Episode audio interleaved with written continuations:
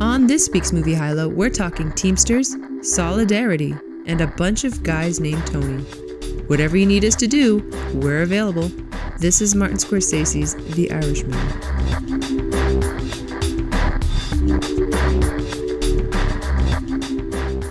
Um, so we're just getting warmed up here. Well, I'd like to thank any of our listeners, all three of them, that um I'd like to thank anybody that put up with listening to me last week talk with my nasally congested voice. I think I, I still actually feel a little bit sick, I guess. You sound better. I sound way better than I did last Sunday, absolutely. Yeah, I wasn't. You you sounded rough, but it was also you were in the thick of it. You were at the worst part of it. So Yeah. sometimes, and the thing that's crazy, like this time of year, like when you get a head cold like that, it is not easy to kick. No. Well, Um, sleep is a big part of it. I mean, when you're working and you're up early every day and you're going to bed late, it's like if you're not getting a good night's sleep, like it takes so much longer to get better, and that's part of the problem. Then the weekend comes and you're able to sleep in more, and it's like I feel better instantly because I was able to get more sleep. So that's a big part of it. Um, welcome everyone to another episode of Movie High Low, a podcast discussing the Yes, best and worst that cinema has to offer. I'm Dom, And this is D. and today we are talking um, a film that I love very dearly. It seems very appropriate for the fact that we're going to be getting into Oscar season, uh, or Oscars are going to actually be next week. Um, this movie's up for quite a few awards, so we figured it would be apropos to to make it one of the podcasts um, leading into the 2020 Oscars. Uh, my goal for this episode is to not talk for the same runtime as the movie because I feel like I could talk about this movie forever. But oh man, that just made me think of the joke Ricky Gervais made that I love so much at the Golden Globes, where he goes, "The Irish." I think it was the Irishman. He's talking was like three and a half hours. By the time the movie was over, Leonardo DiCaprio's girlfriend was too old for him. I loved that joke. That was good. that was a good one. That just made me think of that. Um, but yes, so the movie this week is The Irishman, directed by Martin Scorsese, released on limited screens uh, November 1st, 2019, and then on streaming uh, for wide audiences on Netflix November 27th, 2019. This is a high episode, says who? Well, IMDb has it at an 8.0 rating, uh, 96% on Rotten Tomatoes, and it is, of course, nominated for 10 Oscars um, at this year's Academy Awards. Is Best Director one of them? Best directing, and two two for best actor in a supporting role, Al Pacino and Joe Pesci. Best screenplay, best cinematography, best costume design, best production design, best film editing, best film editing, of course, Thelma Schoonmaker. God, I hope she She's wins. God bless her. Of course. Oh, maybe I'm thinking of uh, most- Sally Menke or whatever Yeah, that Sally Menke passed away. She passed away. Right. But Thelma Schoonmaker is the greatest Mm-hmm. editor in film history, as far as I'm concerned. Best achievement in visual effects. Well, I'm sure we'll get to that later. And um, of course, best picture of the year. Um, the only thing really noticeably absent from this this roll call is best uh, actor in a leading role, which would have Ben De Niro. been De Niro, and I think And he, he didn't get was no, I think he was very, very, very sorely overlooked this year. Um, you know, I, I think it's very easy Yeah, to overlook him. That's like I never know when to start talking. But even for De Niro, that I can't even say this movie was one of his finest performances. I mean, all the movies he's been in, all the great things. It's like this was him doing what he does best. I wouldn't even say this is best uh, best actor um, material for him. You know, I think of things. Obviously, not talking about Meet the Parents or whatever or any of the bullshit he's done, but like the classic roles that he's been in for decades, like over the decades, I don't look at this movie and think, "Wow, De Niro just shines. He should he should get." I mean, I'm sorry. I'm not saying he's bad. He's not, but it's not like it's something worthy of that. It's not at that level for him. I respectfully disagree. Okay. I well, well, I'm sure we're I'm not saying it's bad. It's just it's just like my overall opinion of the movie as a whole too. It's not that it's bad. I said it's like it's like cheese pizza or a bombed out pizza with all your favorite toppings on it from your favorite restaurant. It's like, yeah, cheese pizza is good, but is it great? I mean, or talking about pizza from your favorite place, making it just the way you want it, where it's a masterpiece, a work of art. To me, for Scorsese, for De Niro, for I mean, all the actors in the movie, even I'm sorry, like it's it's not the best example of any of these great men's work. To me, it's not. Well, this is going to be a very interesting episode of Movie High Low uh, because even though it is a high episode, uh, we're going to disagree. I feel like we're going to disagree quite a bit on this movie, Mm-hmm. and that's okay. Um, and again, you know, we'll we'll We get into disagreed on the car ride home when we first saw it too, and I mean, that, I think that was part of why you thought this would be a good one to do for the podcast. And it's and it's also I just I just you know selfishly I just have a lot to say about this movie because I really feel like there's a lot of um, especially approaching the Oscars this year and also approach just in general kind of the the take on Martin Scorsese over the past couple months. I, I just feel like this is an important episode to talk. Uh, not important, but it's a good episode to get into because I, you know for me. I think this is a uh, one of Scorsese's best movies. I think this is a landmark I think film. it could have been maybe among them if he had gone with younger actors in these roles. I well, think let's all yeah. that takes you out of it. Let's get into all of that in a minute, um, because we're going to go through the highs and lows, and, and there's certainly some stuff I agree with you on. But before we get there, let me do a quick uh, synopsis of the film. 1950s teamster Frank Sheeran is caught when a significant amount of meat that he transports somehow happens to fall off the truck. After being miraculously acquitted of the charges thanks to his union lawyer, he's formally introduced to Russell Bufalino, a soft spoken but high ranking member of the Philadelphia Mafia.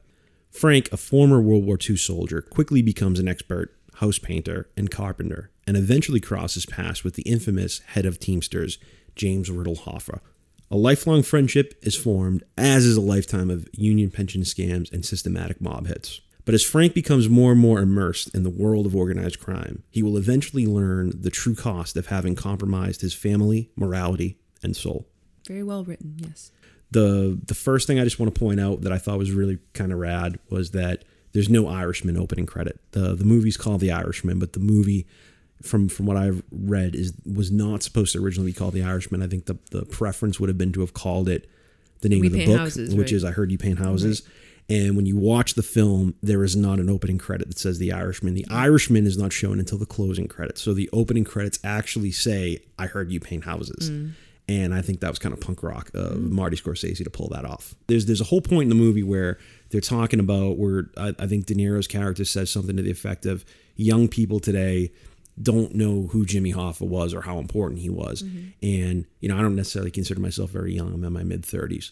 But um, it, it's true. Like when he says, most people they, they when they think of Jimmy Hoffa, they think, oh well, he's a guy who um, they know disappeared, but that's really Right, they don't know about the man he was before that. that's really the extent. I mean, Right. maybe maybe you know he was involved in the Teamsters. if he had never don't- disappeared, would they still know who he was? Well, maybe I guess. Or or it's just you just don't you just don't realize like he he likens him to he he says that like he's like this is guy this guy in the 50s was like Elvis this guy in the 60s was like the Beatles Mm. like people might think of like young people today might think of O.J. Simpson, right? And they might think about the car chase. Oh, I know about the car chase, but they might not realize he had a successful career in football and acting before that. Even like I just know about the Bronco chase. Like, do you know what I mean? it's crazy it's and and and, when you're young and don't know. and to watch this movie why why in the Carrie remake are they quoting Adam Sandler? It's like actually Adam Sandler Sandler's quoting the original Carrie, which actually took place, but you're obviously I mean and you can't even just say it's a young people thing because there's plenty of young people who are informed, but there's also a chunk of young people that just don't know. watching this film like I had no idea that you know Jimmy Hoffa had control of the Teamsters pensions and essentially was using it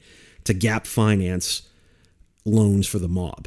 Yeah, I, I, that that that all of that shit completely escaped me. I had no idea that that was the reality of what this guy was. And when you start to think about that, it is it is quite fascinating to think that here's a guy who, in his prime, you know, he they, they say it in the film, and I don't think it's hyperbolic. I think it's I think it's quite probably real that he, this is a guy who, um, at his prime, was secondary to the president in terms of popularity and power, um, because he was the head of the Teamsters Union, and because you know at that time unions, He had his hands in that many pots. Too. I mean, it's it's it's it's kind of it's kind of crazy.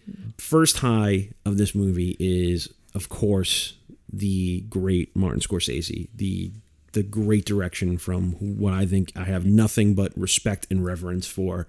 What I think is one of the greatest American filmmakers of all time, and and and is such an important director. And you know, I think this is such a great movie because, for me, it's showing that a he's still on top of his game. He's still making, to as far as I'm concerned, some of the best work that he's ever made in his career.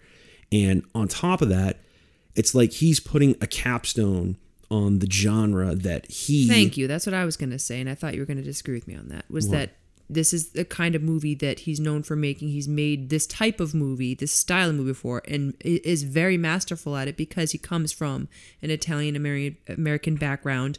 That the music, the sights, the smells, the taste, the food, I mean everything. It's like he he knows and understands that life more than and not saying more than most, but I mean, as a director, he's able to have that voice from his own firsthand experience when he makes Goodfellas and Casino or even Gangs in New York, which, and in its own way, I mean, it's not about, there are things about Italian Americans, but it's like he's able to make these gritty mob or gang related movies. It's very much kind of something he does.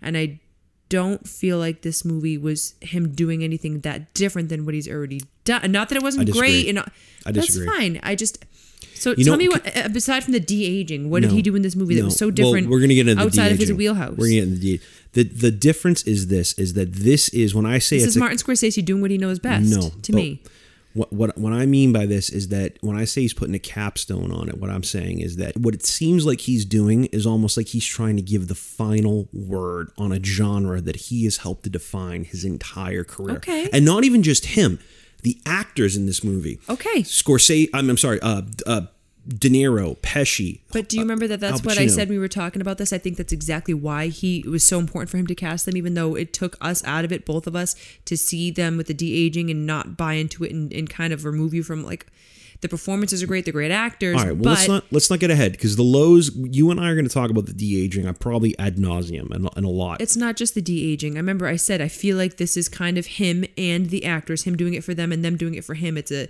a mutual transaction where it's kind of like this is the swan song for them a little bit because they're all of them are getting. I mean, Pacino, De Niro, Pesci, Yeah. in addition to Martin Scorsese, are all It's the final older. word. It's the final And it's not that they're all going to just retire or whatever, but this is kind of the end of an era of this style of movie with this type of actor. I get that, and to me, it, that makes that's the only reason it makes sense why he would have gone with them and not younger actors for the younger scenes. But I think that's why I think that's why it's so important that he did it his way. Not not to quote Sinatra, Mm-hmm. but that he did it his way. The the elephant in the room right now, and again, I think I think we're going to talk about it a little bit more in depth. But the de aging is a problem in this movie, and as someone who loves the movie, the de aging is a problem. Okay, but my attitude when I think about this film is that Martin Scorsese has has has made his entire career, quite frankly, he's done amazing, beautiful movies outside of this genre. But really, when you think of Martin Scorsese, you think of him as a as a mob film director. Yeah.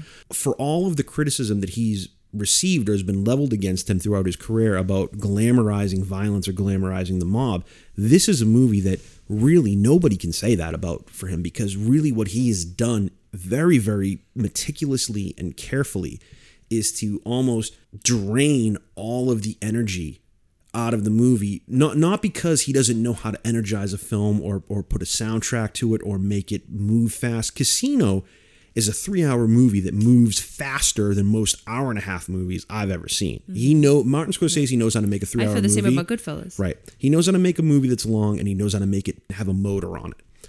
But he almost rips the motor off this movie mm. because what he's trying to do is in the end he's trying to like almost pull the veil away and say okay, if if we're talking about these characters and we're talking about this lifestyle and we're talking about this world, in the end, not only does it end badly, it ends without dignity. It ends quietly and morosely And lonely. and, and alone. You know, here's a character who, you know, without jumping ahead, has to kill his best friend and doesn't want to. And not only that, has spent his entire life alienating his entire family and all of the people that should love him, so that when he goes to his grave, he is literally a person who has to like pick out his own casket because no one's going to be there to make the plans for him.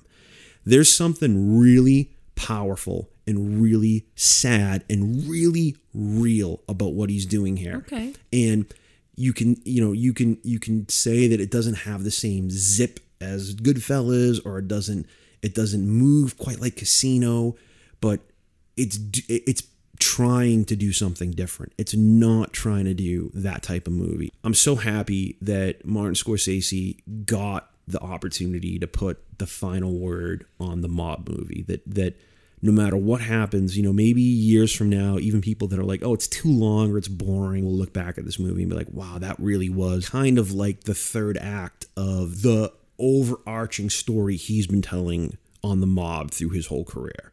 Something about our culture right now that really bothers me, and it, and it just kind of strikes a chord when it comes to this movie. It, it, you know, there was this whole thing that happened with Martin Scorsese this year where they were talking about he was being interviewed. I forget if it's Empire or what magazine it was. He was being interviewed for press on the Irishman, and they happened to ask him about what he thought about the, the, The Marvel Marvel. Cinematic User- Universe, and he made a comment where he said.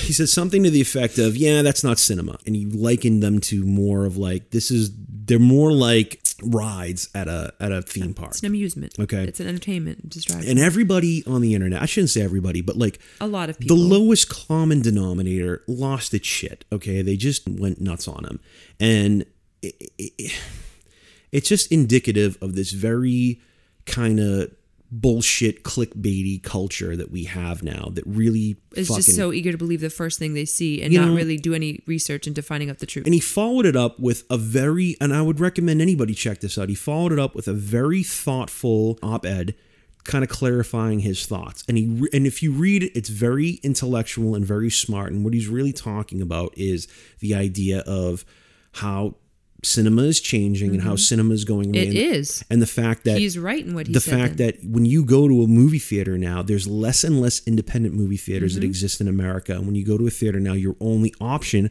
are franchises, and how that's a little bit dangerous, and how Mm-hmm. the idea that like if you are gonna only gonna go see a movie that's been market tested and been run through a conveyor belt and has been Mm-hmm. made by committee, that we're gonna lose something. We're gonna lose something that's important about Mm-hmm. the voice of the independent filmmaker or the everyday stories that are out there to be told. and it's and it's and people aren't paying attention to that and what they're doing is they're they're taking you know Martin Scorsese said "fuck Marvel" and they're taking a Right. Mean looking mean looking picture of him and putting it on Facebook and all of a sudden it's like 700 comments about And like and we know him like fuck this guy he should die he's an old him. man or we something don't know him, but like I feel like every time you hear him in an interview, I mean, he just seems so humble, kind. You know, he's not that kind of like. Yeah, sure, people could argue we don't know him personally, so what do you really know? But I really. We know that he doesn't have that bone. Even if it's a shittiest movie ever, he would never say that this movie is shit. He's not that kind of person you know, or that kind of filmmaker that he would try to be discouraging to other filmmakers. It's it was totally taken out of context and, and conflated into this whole stupid thing. And it's like you're saying, it's it's very clickbaity culture. Absolutely, people that want to see something online, you see some stupid passing thing, which could be based out of nonsense. Who knows what facts they even are basing it off of? And they're so quick to believe it without even doing any research or finding out more truth about it. They're quick to believe it. But then also, we live in a very PC culture. It starts to feel like you can't say anything. You can't have an opinion about anything without being considered you're going after somebody. And it's like, you know, that's not what he was doing. And he absolutely has a point. Movie going when we were kids was different. Movie going when my parents and our grandparents were kids was different. It's totally a different landscape now. I mean, we're getting to a point where they're probably going to not have movie theaters at all anymore. And if they do, That's it's just scary. exactly it's just for Marvel, DC. It's for um, the Fast and the Furious. It's all for those big blockbuster movies. That's what people want. They want to see special effects, tits, ass, fast paced. Entertain me. I don't want to think. Forget about reading subtitles. I mean, there's people that do, but uh, the massive, uh, the mass audiences, that's what they want. They want easy to digest. They just want to be entertained and distracted for a couple of hours. but that's what he was it's trying fucking to sad. But that's what he was I trying know to say. that's what he's saying. That's what he was trying to say. And what people turned it into was really ridiculous. Yes. And what really upsets me about that is, first of all, the clickbaity culture thing really pisses me off in and of itself. But what really pisses me off about it more than anything, honestly, is that he's an older guy, and what and what it feels like now is that it's more indicative of our culture is that we don't respect our elders. We don't. Our culture is very disrespectful of people who are older because they feel like they're out of touch or they don't get it or you know the, the the a lot of the knee jerk reactions that I saw to that were like oh he's jealous. He's an old guy. He does he doesn't and it's almost like we're ready to read some little paraphrased bullshit thing that was written in some article Taken and completely out of context. and we're ready to take this guy and put him on an ice float and send him Yep. adrift as if he wasn't one That's of the, the climate we live as in if now. he's not one of the most influential and most important filmmakers of all time. That shit really and it's important to make me. the distinction with the comment he made. He is absolutely correct. Think about the types of movies he makes, the types of movies that he would go to see, the types of movies that we would go to see versus these comic book movies. I wouldn't- are- and it's not that they're bad or whatever. I'm not saying that, but it's just it's a very different type of movie going experience and that type of movie going experience that he was referring to is becoming more and more extinct I, he's absolutely right I, I see it and feel it you used to work in video stores they don't have video stores anymore same thing with movie theaters. You worked in a movie theater. You're seeing less and less of those, and the ones you see are megaplexes that only play that shit. There's less and less of the independently owned movie theaters. How is he talking out of his ass with anything he said in, in that? and again- it's absolutely true. Here's a guy like I wouldn't ask my uh, my 80 fucking five year old grandfather. I wouldn't be like He wouldn't even word it as well. I wouldn't be like, Grandpa, what do you think of Iron Man? You know what I mean? This is that's not his thing. And this is another thing. And this is I just got to bring this up. James Gunn pissed me off so much when this article came out. His tweet was something to the effect of, "I didn't agree when when people protested Martin Scorsese's Last Temptation of Christ. Last Temptation of Christ without seeing it. I feel bad that he feels that way about my movies. Right. It's like, And it's hey, so not buddy, the same thing. Hey, buddy. First of all, Martin Scorsese isn't protesting Marvel Exactly. movies. He's not boycotting Captain America and Marvel movies. He's not rallying against them and having people sign petitions to get them taken out of theaters. He's just saying it's a different climate now than it used to be. That's all he said. That's what I'm saying. Everything he said was taken out of context, and exactly that's infuriating. It's like that's not even what he said. And You're not only that, twisting it around. Not only that, he's not protesting Marvel movies. He's not saying anyone shouldn't go. He's Right. not naming you. He's not saying anything's wrong with Guardian of the Exactly. Galaxy. So why are you making it about yourself? and you know I what the worst like part that. is? You know what the worst part is? I, I like James Gunn a lot. He's a great director. I love Guardians of the Galaxy. He made a great film called Super a couple years ago with Rain uh, with Rain Wilson. That's Mm-hmm. hilarious. You are a director. You know what it's like to be taken out of context. Mm. Why are you piling on? Don't pile on against this guy. he, everything he said, I, I agree. Some people, you're totally fine to disagree. Anyone is allowed to their opinion.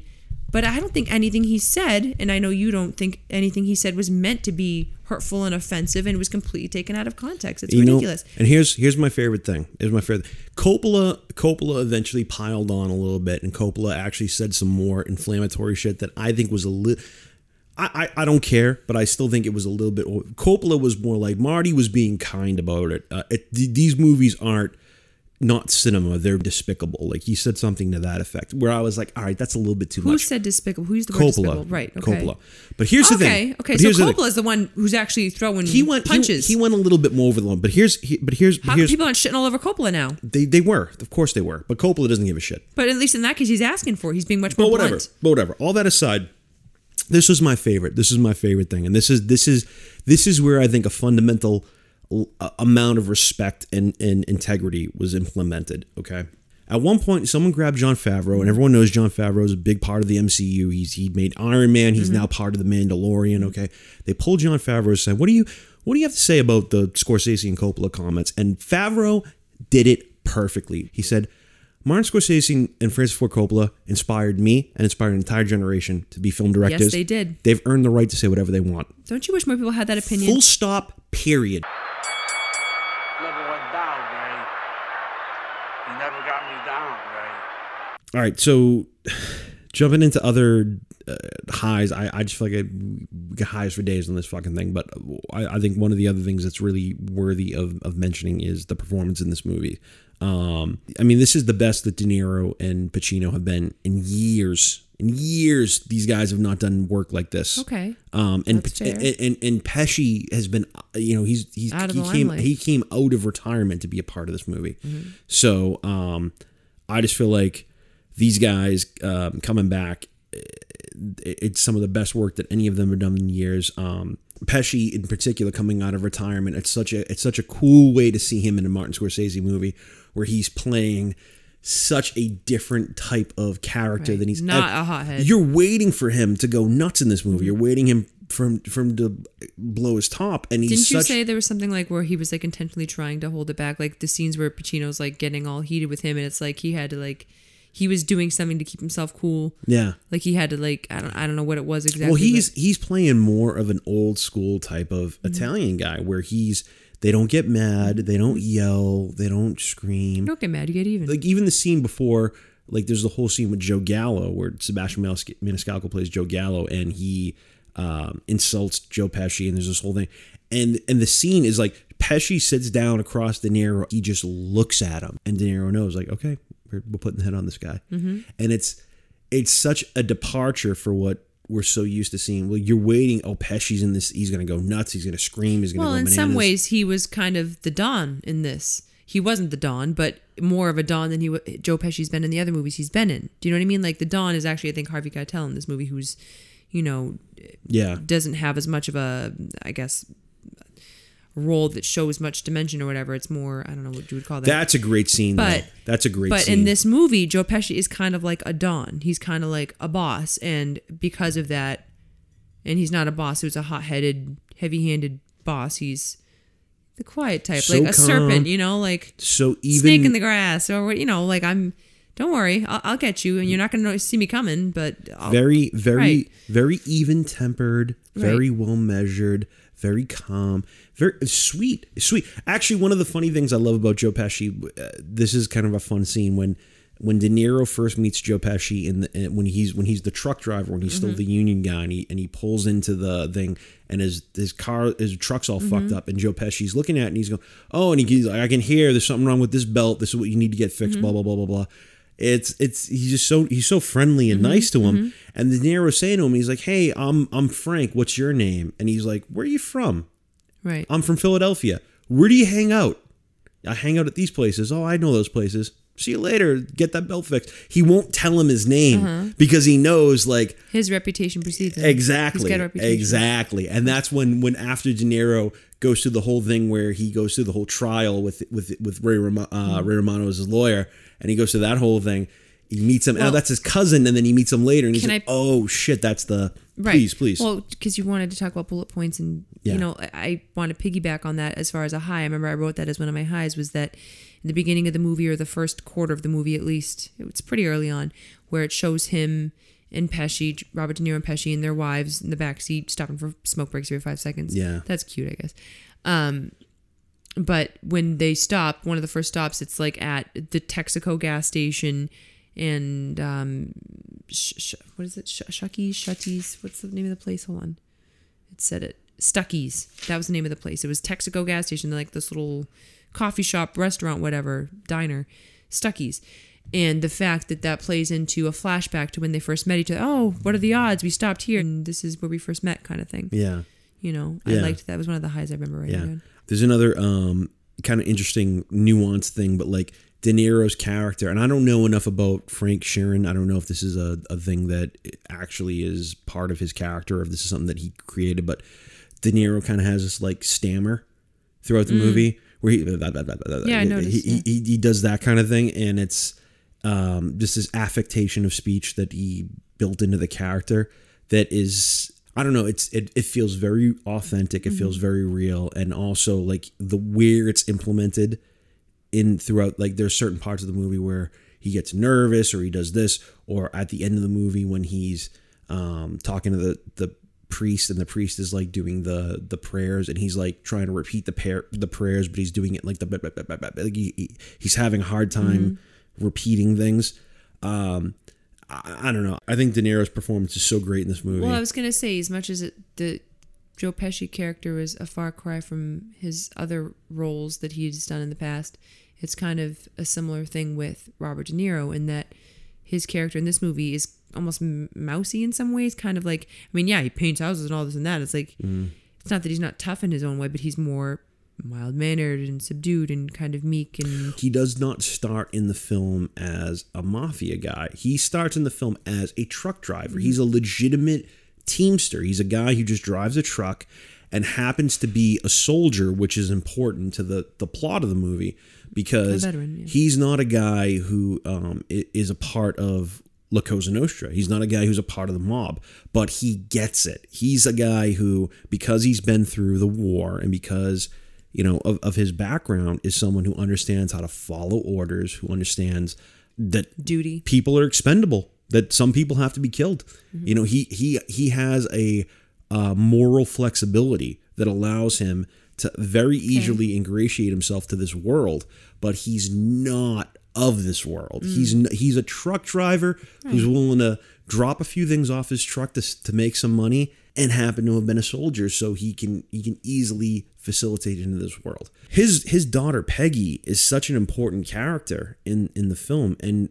his daughter Peggy even as a child and then when Anna Paquin plays her as an adult is very different because of the fact that she doesn't have a lot to say or do in the film. A lot of what's required of the young actress who plays the young Peggy and then Anna Paquin later as the older Peggy is that she's not saying anything.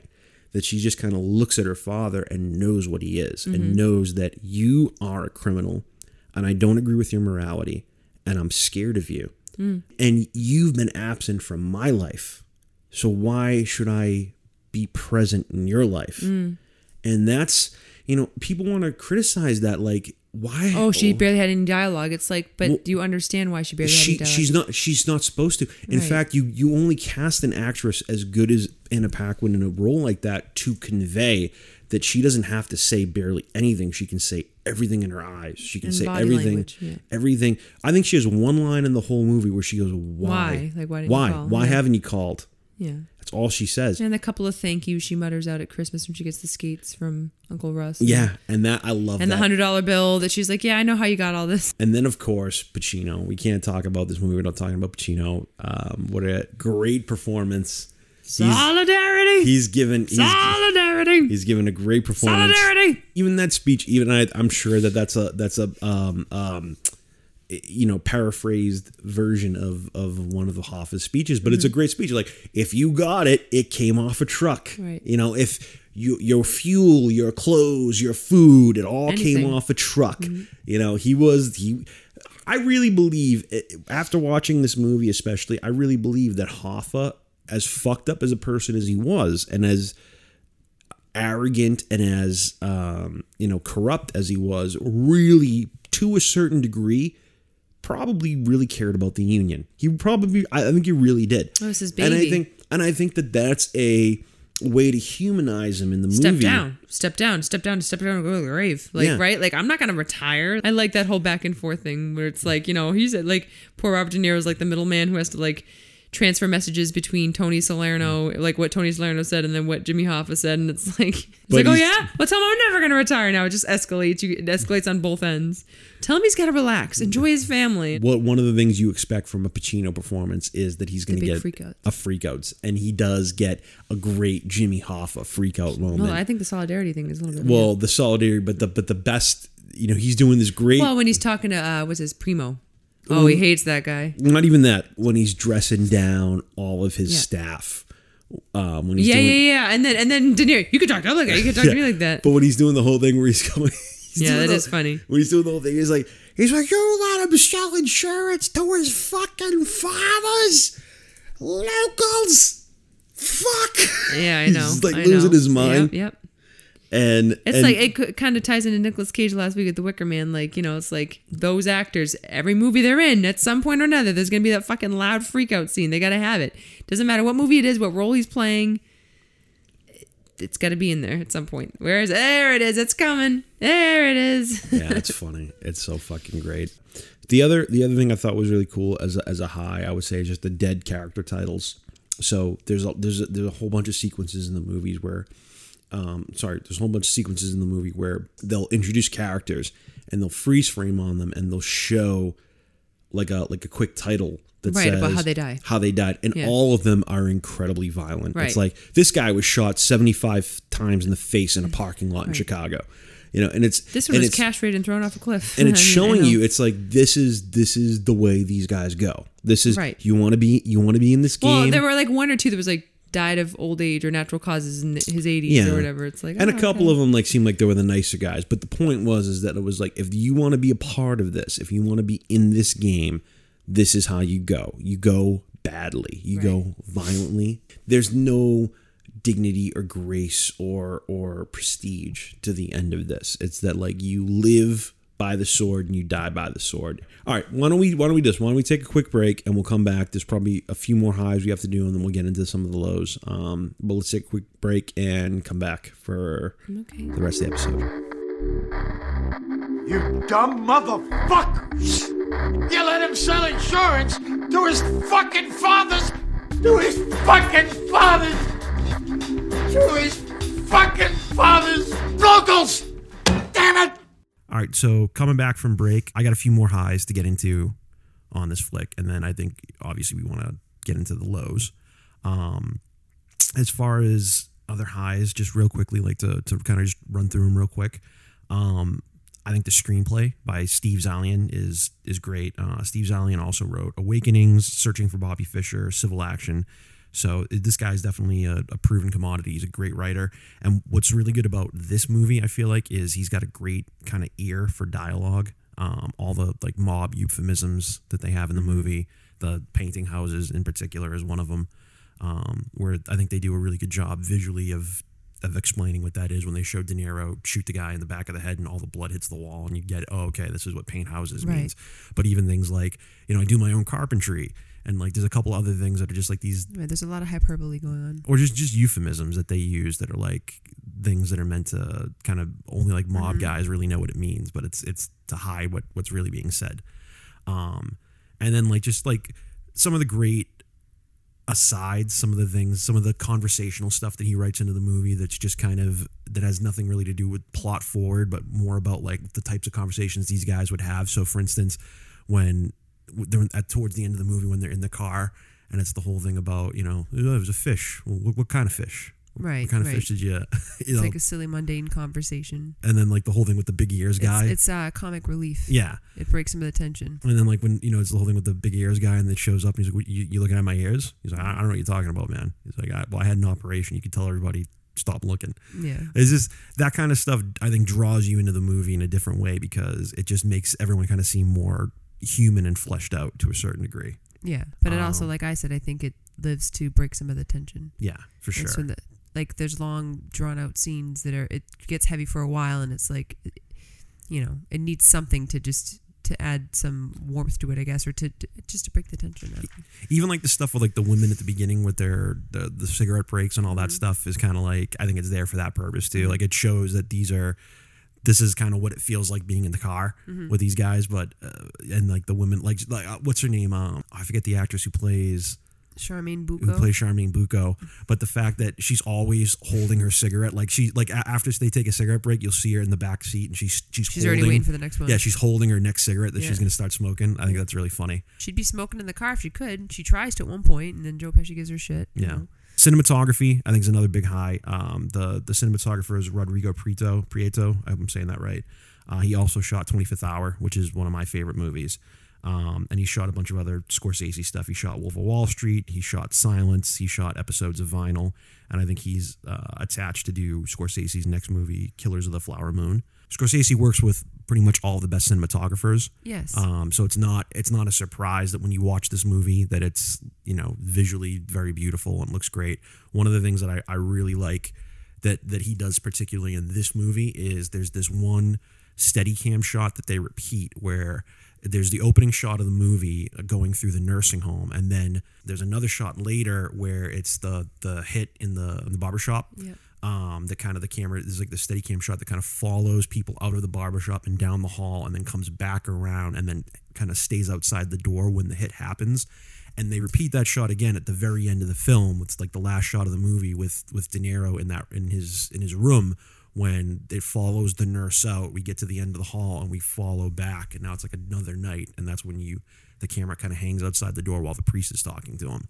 So just kind of like a cool visual bookend that they put in there that, yeah. that no, it is good. It's effective. and, and Scorsese, It's one more way that it demonstrates Martin Scorsese's artistry through cinematography. It's not just, you know, the costume or the music or the dialogue. It's also the way he chooses to capture the moments cinematographically, cinematog- cinematographically speaking. there you go that If right that's, do you know what I mean? cinematographically I bet that's a word. um yeah i mean it's and he's obviously He's very an artist through and through. and he's he's very famous for known for for doing steady cam work which is you know it's appropriate that it would be in this It's movie one of his favorite toys in his to- uh, toy box. So obviously, want to jump into your highs too, but just from the, just to round out what I, what I got left here is um just some great scenes. I think uh, Scorsese got some of his like kind of classic type of scenes in this movie. Um, one in particular is the testimonial dinner where De Niro's getting the award, and it's the whole "it is what it is" speech where it's like, What it is. well, where where Pesci takes um, P- Pacino aside and is basically telling him the whole thing, like, hey, you know, there some people, not me, but some people are thinking you're showing a fundamental lack of appreciation, you know, and he's freaking out, and then and then you know. Pesci then has to take De Niro aside and be like, "I'm talking to him, but he's not hearing it. He's not listening to me. Like, you need to, you need to tell him it is, it is what it is. Like, he's got to, What it is, you know, and then and then and then De Niro takes Pacino aside and has to give him the whole thing where he's basically warning him like they're you know th- this it's it's what it is. I know, and then it's so sad too in that scene where um, De Niro's t- trying to tell Pacino like it's it would mean so much more if it came from you. Nah, nah, you tell him. It's like you don't understand. They're gonna fucking kill you. Like he can't say that, but like Yeah, yeah. He, he, the whole movie's in euphemisms, like you said. So it's like they're not gonna come out and have the character say that, but. De Niro, uh, uh, Pacino knows what he's being told by De Niro, and it's not. He chooses to not listen, or, you know, well, just and this denial about how serious, Yeah. how deep he's in. and the way and the way he's just kind of like, hey, in the end, like only one thing is true. It's my union. Like I don't give a sh- like I don't give a shit. Right. You know, he's willing to go down with the ship, and it's like De Niro knows what his fate is going to be at that point. But it's such a great scene because of the way that it uses the pairings of each of those. So like it starts with, um, you know, the pairing of. of Pesci and Pacino having that conversation, and then Pesci and De Niro having Right. that conversation, and then De Niro and Pacino having that conversation, where it's all kind of encapsulated in this one scene, where it's this like ring around the rosy of information that's being passed around that mm-hmm. ultimately is going to say like, look, they're going to if you don't back off, they're going to kill you. And you got, mm-hmm. and then he's and he's saying the whole thing. I got tapes. I they don't. I know things that they don't know that I know. Yeah. And it's like you got to stop talking like that Yeah. because you're going to seal your own fate here. Mm-hmm. So at one point, I think the way the scene ends is when um, Pacino goes and he's dancing with with Peggy, and De Niro's just kind of looking at him like he knows, like this I is. know, it. and It's- Peggy's looking too, like she knows what's going on. so obviously another great scene is the the hit on Hoffa and kind of everything that's leading up to that hit. There's this false sense of hope that there's going to be um, an opportunity to like have a sit down and work things out because there's the whole thing with um, with Pro and all that craziness that's happened. That's that's part of the problem with Hoffa not being able to. That's another great scene too. Is the, There's the lots of great. All their scenes together are great. yeah, but like when Hoffa when Hoffa and Pro get into the big fight and it's like yeah I'll apologize. to a yeah, you you show up 15 ten minutes late and show up 15 minutes late and you wear shorts you're like you're trying to say something he's like you you know you you you had a you used a bad term when you were when we were in prison you said you people i want you to apologize for that and he's like i'll apologize for that Cosmo. Watt bastard. Yeah. um but anyways the the hit on hoffa i mean like the the right up to it leading up to it de niro has this false sense of hope that he's going to be able to somehow just have a sit down and work things out and then realizes you know i think when pesci says to him um you know, we did everything we could for him. We did everything we could for the man. Right. And you know, you don't call him, don't tell him. Like he's giving him the heads up, and then the next day is telling him, um, you know, you have to, you're gonna go. Yeah. I had to put you into this because if I didn't put you into this, you would try to stop it. Right, which is true, Um, probably. And then he drives him to the to the hit, and he get he gets on the plane um, to Detroit. I think he's flying to Detroit. I can't Yeah, remember. I think it was Detroit. But the you know that he takes his sunglasses for him, and it's that cool bookend when he comes back. He's been sitting in the car Yeah. holding the sunglasses the whole time, like as if time has, I remember thinking that was a cool book. yeah, Too. like if time as if time has stopped, you know, while he's been gone away making this hit, and then it's just kind of a, it, it's very reminiscent of the hit in Goodfellas on Tommy, where you know Tommy shows up to he thinks he's being made, and he shows up and sees that the room is empty, no one's Yeah. there, And and, he has like, that moment of "Oh," oh no, yeah. and then the they Yeah. get shot in the back of the head. Yeah. But the thing that's kind of that's even I think more sad about this scene is everything leading up to this scene, the whole like time that De Niro's in the car and waiting and He he, him, "Do you knows have your gun?"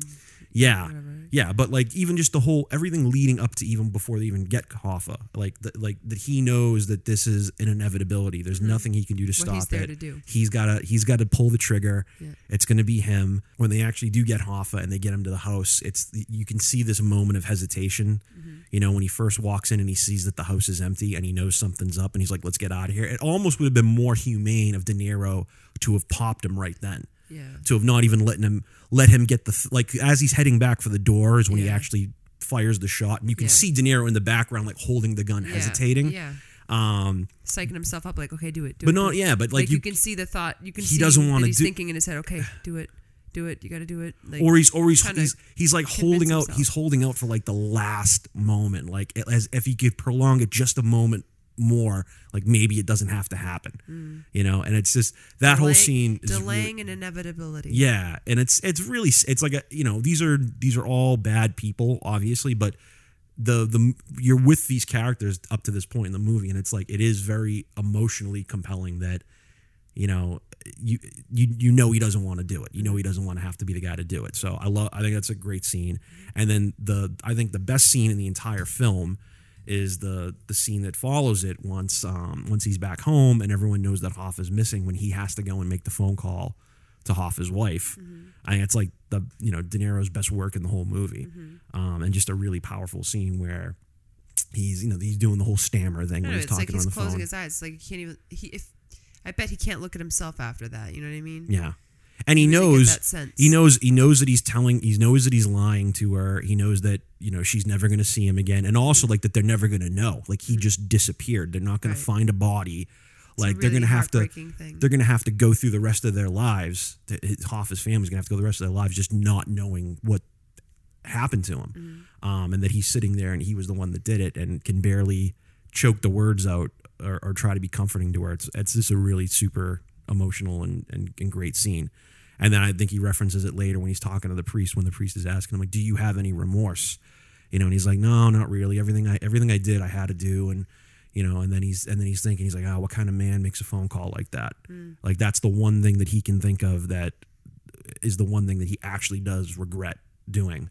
Um, just all- I mean, that's Catholic guilt and uh, just all the stuff that Scorsese is great at, like being able to to take uh, what should be unlikable characters and humanize them to the degree that we as the audience can watch them and and, and care about uh, you know a guy like Jimmy Hoffa or feel bad hit. that they got themselves into the mess they got themselves Yeah. into. Maybe Yeah. in some way. Um, and then I think it's a great ending too. I think the ending scene is really powerful, where the priest comes to see him at the end, and it's the whole thing where he's saying, you know, can you just leave the door open a crack? I like it open, and it's he doesn't know that it's Christmas. No one's there to see him. Um, the uh, I think it's a cool callback to there's a scene earlier in the movie when he stays with Hoffa for the first time at um at his hotel and he's saying like I had to stay in his hotel with him so that the hotel wouldn't have any record that I was there. And when Hoffa goes into his, he has like the room with the French doors. He like leaves them open a crack, Yeah. and it's like this way of of I'm not really alone, even though I'm alone. I'm not really alone. So that's that's all I really got for for highs. Anything you want to talk about for highs before we jump into yeah, yeah. Um, well, I obviously put that I liked in the still of the night. I like the use of that song. It's a classic. Um, and the long tracking shot from the beginning and how that all ties up. And I remember thinking it reminded me a lot of the Copa shot from Goodfellas, and I think that was probably kind of the point.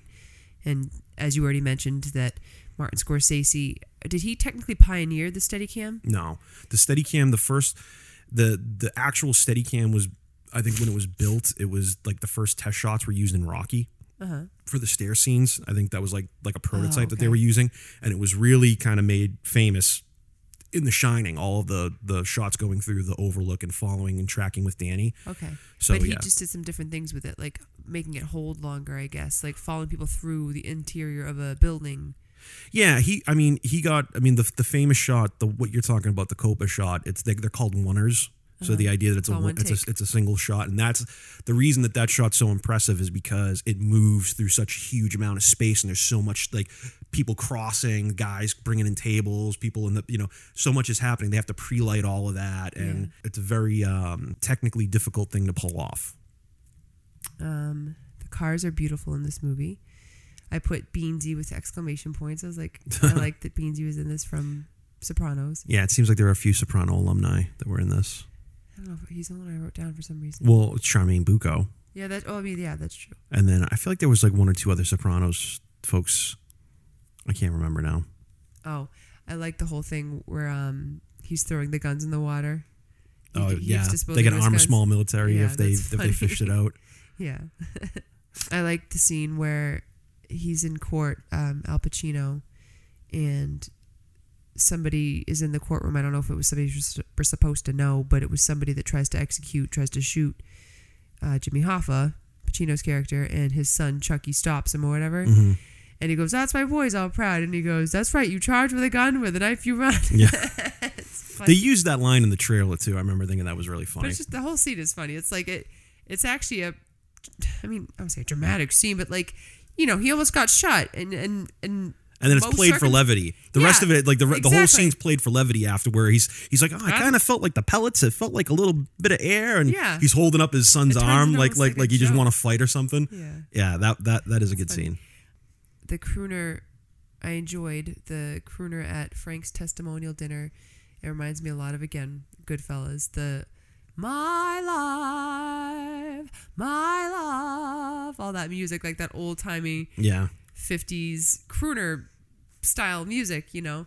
Um, and I think he had the same singer. I mean, I don't know who the singer was, or I mean, I don't even know if it was like Mario Lanza or whatever, but what Italian crooner songs were even being sung. I mean, I know the songs, but I don't know who's who makes them famous per se.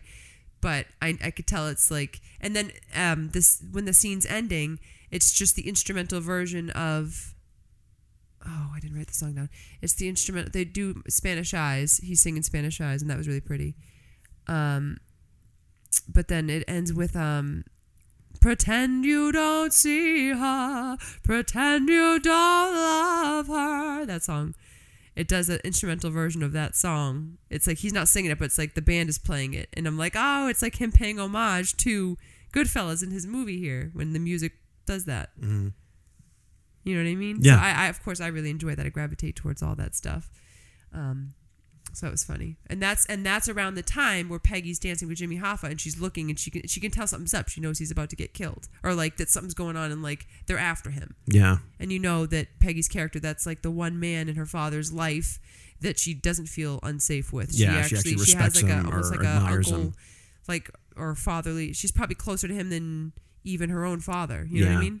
that was another scene we didn't really talk about that scene, but uh, I think that was uh we talked a little bit about like Peggy and his relationship, but the when Russ is was is trying to warn him early on when he's saying when he's saying oh she doesn't like me and he's like oh well you know she's she's kind of like that around me and he's going Right. look she she can feel uncomfortable around me but you're her father I you know. need to you really need to get on that now That should be a And it wake up was- call that there's something wrong. you know, because he's saying like, we, you know, me and my wife, we can't have kids. You're so blessed. This, that, and the other thing. Almost warning him like, if you don't get, if you don't get your arms around this now, it's going to be a problem later. And of course, that's what comes to pass is that he's because he's alienated his family for so long. By the end, none of his daughters give a shit about him, especially Peggy, because Peggy really Well, sees him for what say, he is. I can't even say doesn't give a shit. I think she's afraid of him to the end. Like she just doesn't want anything to do with him because she knows he's bad news, and she doesn't feel safe. Even the, us when Robert De Niro's character goes to visit the younger sister, she says it. She's like, "We never felt safe. We never felt like we could come to you." yeah, if we if we told you something, we knew you'd do something terrible. You, he probably didn't even realize that he was making his daughters feel unsafe. He could, I'm sure, he could tell there was a distance and a fear of him, but the fact that his daughters felt unsafe from him, Yeah. like I bet he didn't even realize that Well, until that- it was said to him. That all comes from He from thought he was always protecting them, but he didn't realize that he was actually almost doing more damage than good. Yeah. That all comes from the scene that I think might be a perfect segue for us to get into the lows. Because that all comes out of the scene where he beats up the, the grocery store guy. The biggest low of this film, if we're going to get into it, now's the time to do it, uh, is the de aging. Absolutely. Um, it's it's not quite there as far as believability. And the bigger the bigger issue with the de aging for me personally isn't so much the way that the faces look. I was never really convinced that these guys were supposed to be the age that they're supposed to be in the scenes based on the on, on the way their faces look, even with the de aging technology applied. But that being said, like I was almost willing to give that a pass. The thing that's really the trouble with the de aging is that you can't de age physicality. And this scene in particular is really where the where the biggest problem is is when De Niro goes to beat the shit out of this grocery store guy because he pushed Peggy. Um, it's all shot in this big master wide shot, and you see De Niro pull this guy out of the store, throw him through the window. He throws him down on, on the curb, and he's like kicking the guy. And it, like you're looking at it, and the way De Niro's standing, his gait, like just the way he's standing, he's got like one arm kind of limp hanging.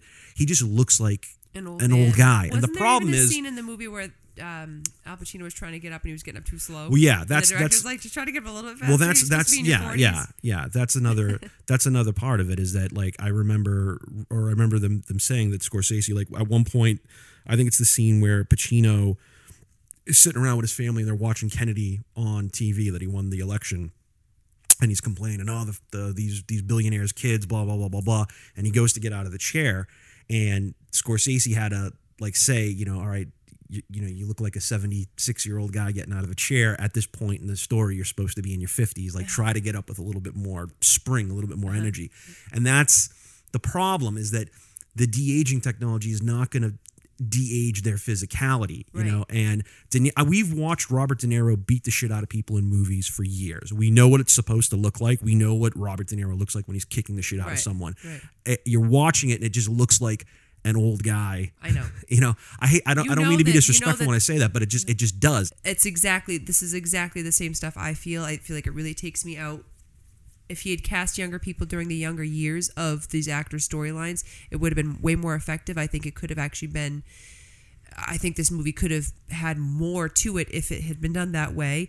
I think it served to be a detriment to the to the movie. I mean, the performances were good, but it doesn't take me out of the movie to the degree that I think it took you out of the movie. Like for me, I'm willing to overlook some of the de-aging problems because the story's so captivating and the performances are so good. Okay. And and the way right. I, well, maybe that's what I meant to say. It's like it's it's very distracting, but that's what I mean when I say it takes me out of it though too. And it's like I could have been more. I want to say invested, but more like I believe this is really this world if he had gone with younger actors for the younger scenes.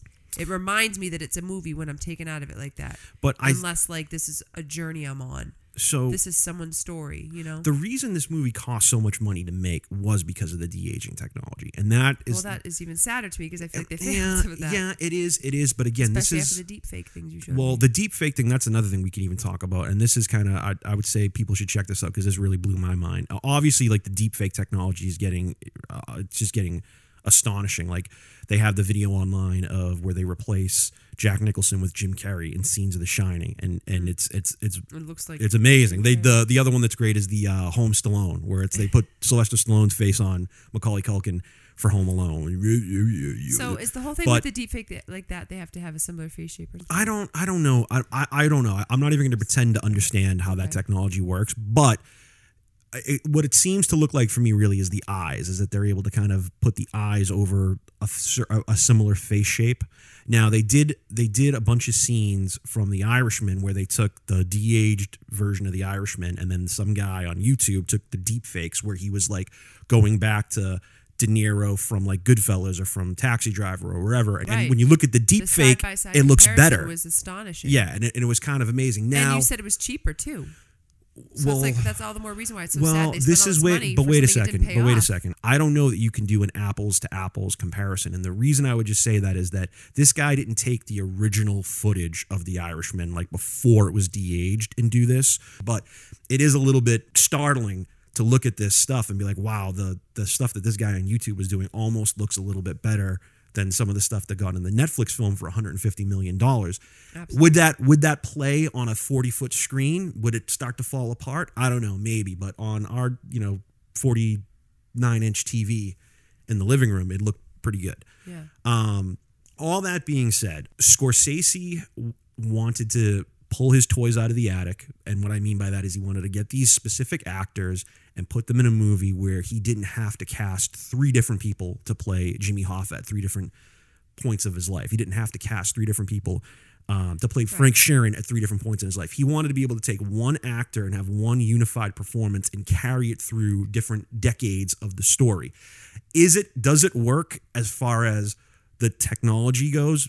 No, I don't think so. I think I don't think we're quite there yet, unfortunately, and I do think it can get distracting. But I'm willing to suspend disbelief. It didn't pull me a, a- out of the story enough for it to be like, oh, this is what ruins the movie.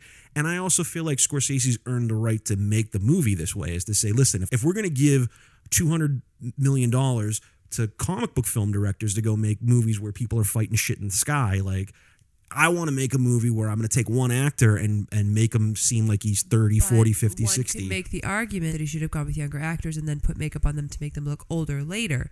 The reason he chose those three actors in particular was because those are three actors he's well, maybe not Al Pacino. This is his first time working with Al Pacino, right? Yeah. technically. Mm-hmm. But with Joe Pesci and Robert De Niro, you know, he wanted to take these three great actors from the school he grew up in, like the school of filmmaking he grew up in, and and this is uh, all of them, including Scorsese, are in the twilight years of their career, and you get why he went with those actors. And I'm not saying the performances weren't great; they were great. I'm. It's it's the fact that it's it's it's not as pure. It's not as true to what Here's reality is. here's here's and, and no reality is this man in his 30s. Right. You know what I mean? I just didn't. here's where here's where I can meet you in the middle, and and this is what I would say is like specifically that scene we were talking about where De Niro beats the shit out of the guy. It's all shot in a wide shot. It's not shot in close up.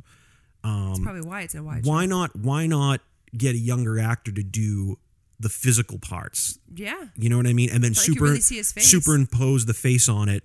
Do you know what I mean? Like that. That's where I, I can understand some of the physicality. I think would have been improved if they if they were willing to make that concession.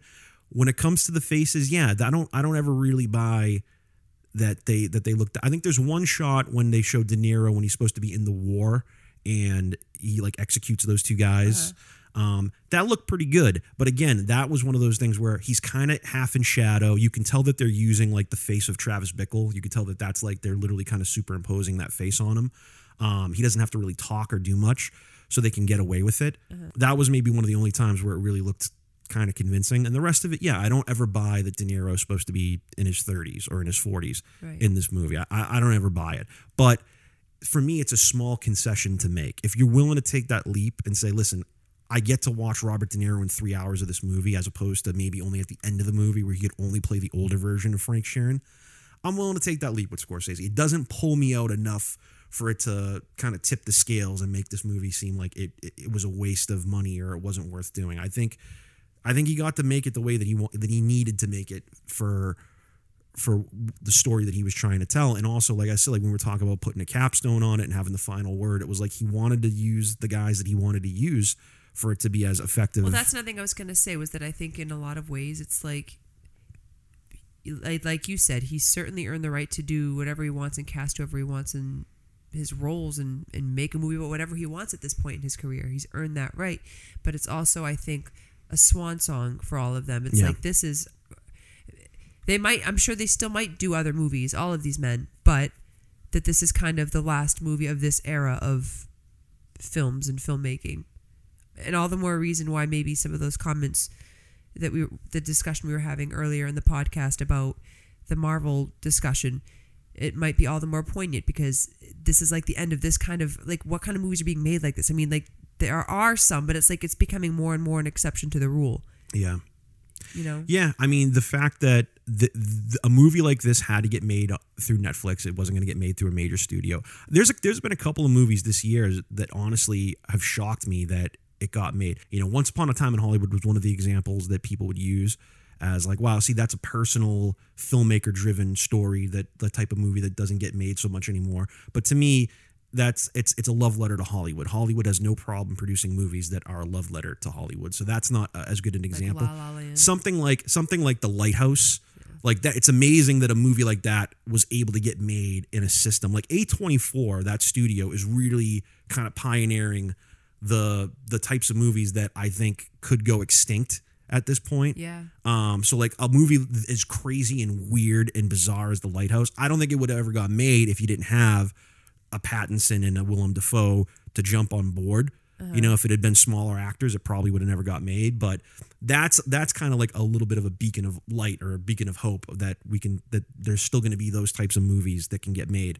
Um, but I think you're right. I think that the, the Scorsese type of film, you know, you're going to see unfortunately less and less of them going to theaters. If they if they get if they're going to get made at all, they're going to get made on streaming services, and that's kind of a that's, bummer. that's sad because that's what a tragedy You want you want these types of like we and this is what he meant when he made those comments. And people want to act like, "Oh, he's against comic." You know what? Let's not get no, into no one's taking. I'm just saying, but no one's taking the comic movies away. Like, but they're taking these movies away. Like, I mean, Yeah. This was we we People made a want to go see him. we made a specific effort. This came out on um, November 27th was when it came out on streaming, but we made a, a concerted effort to go see it while it was in the theater before it came out on Netflix. Because if if I'm going to see a Martin Scorsese movie, that's how I want to see. If I'm going to see any movie, quite frankly, I, I still think a superior experience is to go see it in a movie theater. Um, but I also understand the convenience of like a Netflix, and and obviously it's great to be able to sit in your own house and enjoy a, a huge, vast library of movies that you have access to now. So uh, you know it's it's it's great that Netflix got this movie made and it got it made the way that he wanted to have it made. Yeah. But you know, I hope that this is not. I- I hope that there is more hope for like these mid-range movies, these movies that aren't either super super indie or just giant blockbusters. There's got to be these middle ground films Right. That can still get made and find an audience. This this one technically is like a big budget movie if you consider how much money had to go into the technology to do the de-aging part of it, but Right. again, I, I, I don't I don't disagree that there's problems with it, but I'm willing to overlook it. It doesn't hurt the movie for me to the degree that it may for for some people. Right. I mean, it, and like I said, it, when I made the analogy earlier in the podcast about pizza, I mean, it's really not so good analogy, I guess, but I thought was it's not analogy. that this movie is great, but it's not the greatest to me, you know, and I think that it could have been better under some circumstances, and I know that is taken or can be taken as almost blasphemy when you No, it's not blasphemy. we're talking about It's here not in this blasphemy. movie. Any mean- you have the right. You listen. Everything Martin Scorsese makes doesn't have to be amazing. You know, it's uh, but but what I would say. You're say is saying that like the, the the low energy of it at times and through a lot of it is actually intentional. It's It not is. because it's slow and it's because it's on purpose. It's supposed to be like Right, a it's- dread a, a dread inducing. it's the movie is slower than his other movies, but it's not slower because he lost a step. It's not slower because he doesn't know what he's doing. It's It slower. almost felt that way though. it's when I, slower- when I left the theater, I remember feeling a little bit that way. Like he feeling lost a step, like I remember not- feeling like he was trying to make a movie in the vein of Goodfellas, and it wasn't kind of like that. But I mean, and then and you're right. And maybe with more time, being away from it, watching it again, you know, you feel a little bit differently. You see it a little bit differently. You understand things a little bit differently. And and I know that now. I mean, yeah, it makes sense that it was probably more of an intentional choice for the pacing and for the for it to feel different than a Goodfellas. It's not supposed to have the same energy as a Goodfellas. It's Definitely just not. because the subject matter is so similar that I expected it to be maybe, and it wasn't supposed to be like Goodfellas. the comparison. it the was never supposed to be. it, it wasn't supposed to be like Goodfellas. The comparison that I would make for this movie, uh, as far as like filmmakers and style of movie goes, is I would say like David Fincher, in my opinion, made the two greatest serial killer movies of all time. Okay, Seven, which is very much the cop-driven, detective-driven. Um, kind of like your your standard type of serial killer movie. The cops are chasing the killer. They have to figure out who he is before they run out of time. It's a high octane, you know, but obviously done in this amazingly artistic way that David Fincher is amazing at doing. I think that's like the one of the seminal um, uh, serial killer movies. It's it's one of my favorite. Now, on conversely, on the flip side, he also made Zodiac, which uh, is about about a real killer, about the Zodiac killer, but it's the style of it is completely different. It's Right. a it's a much more the movie's not told from the perspective of detectives. It's told from journalists. It's told actually from a cartoonist is the main character of the movie. Um, who's just who's just obsessed with trying to solve the puzzle, Right. and it's done in a more journalistic. It's a little bit it's a little bit more of a slower burn. The violence when it happens in the movie is a little bit more. Um, uh, you know, like the the most violent scene in the movie takes place in broad daylight. It's very quiet. It's Yeah. not. There's not a whole lot of Well, that's part of style to it it. so scary. But but where the climax of Seven is two detectives facing down this evil killer who's put the head of a woman in a box. You know, is the climax of Seven. When you get to the climax of Zodiac, it's a guy looking at another guy in a hardware store and just them staring at each other and him knowing, like in his head, okay, I, I found you right. and it's they're both great serial killer movies but they're just told in a completely different style so i feel like you know yeah martin scorsese for me made the seminal mob movie with goodfellas. Goodfellas is i like goodfellas even better than i like the godfather. I think it's the greatest mob movie of all time. But he also made this movie the irishman which in its in its own way is is a uh, counterpart to goodfellas but it's just it's the same world but told kind of through a different perspective. Yeah. um, and it's meant to be more differently paced and slower and and and to kind of be more melancholy and sad and be more about the the finality and the messaging of the of like this is this is what it is it is what it is it's Yeah, that's that line That, that you could know have been another title for the So- movie. What it's what it is. but i thought we were going to disagree a lot more than we did in this in this episode i feel like I think we disagreed enough. all right well hopefully it'll be great to see if uh if we, if they do good at the oscars next sunday um i'd love to see marty get one more Of course. I feel like I feel like he's he probably should have more than the one that he has now. Um, but obviously it would He still only has one. only has one. Only one from The for Departed. only one from The Departed. Uh, never, you know, he was nominated for like Taxi Driver and Raging Bull and Never Goodfellas, that I know. Gangs of New York. Never won for any of them. Um, No, that's a real tragedy. but it'll be nice to see if uh, it'd be nice to see him grab one this year. And then obviously, like, would love to see Thelma Schoonmaker because she's just like one of the most fantastic. His the editing in all his movies is so great, and she's a great collaborator. It'd be great to see her get. it. It'd be great to. I don't. I don't. I don't think it stands a chance for Best Picture, but at least Best Director would be really cool to to see Marty get it again. All right, so let's flip a coin for for next week. Um, we've already got our highs and lows picked out for for either one, but again, always want to remind folks to to write into movie high low at gmail.com. Send us your high and low recommendations uh, and let us know for the movie that you're sending if it's high or low and why it's a high or low film. Um, let's flip this.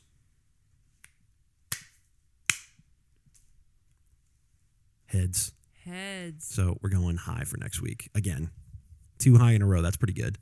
All right. Um, so it seems apropos that uh, next week will be Valentine's Day, uh, or when we release this, it'll be Valentine's Day. So we're gonna go with "Eternal Sunshine of the Spotless Mind" by Michel Yes. Gondry. It's a personal favorite of ours. So, all right, well, thank you guys for for listening, and uh, check back with us next week when we review "Eternal Sunshine of the Spotless Mind" by Michel Gondry, and we will see you on the next episode. Thanks for listening. Bye. Tony told the old man to tell me to tell you it's what it is. At the end, there's only one thing that's real. This is my universe.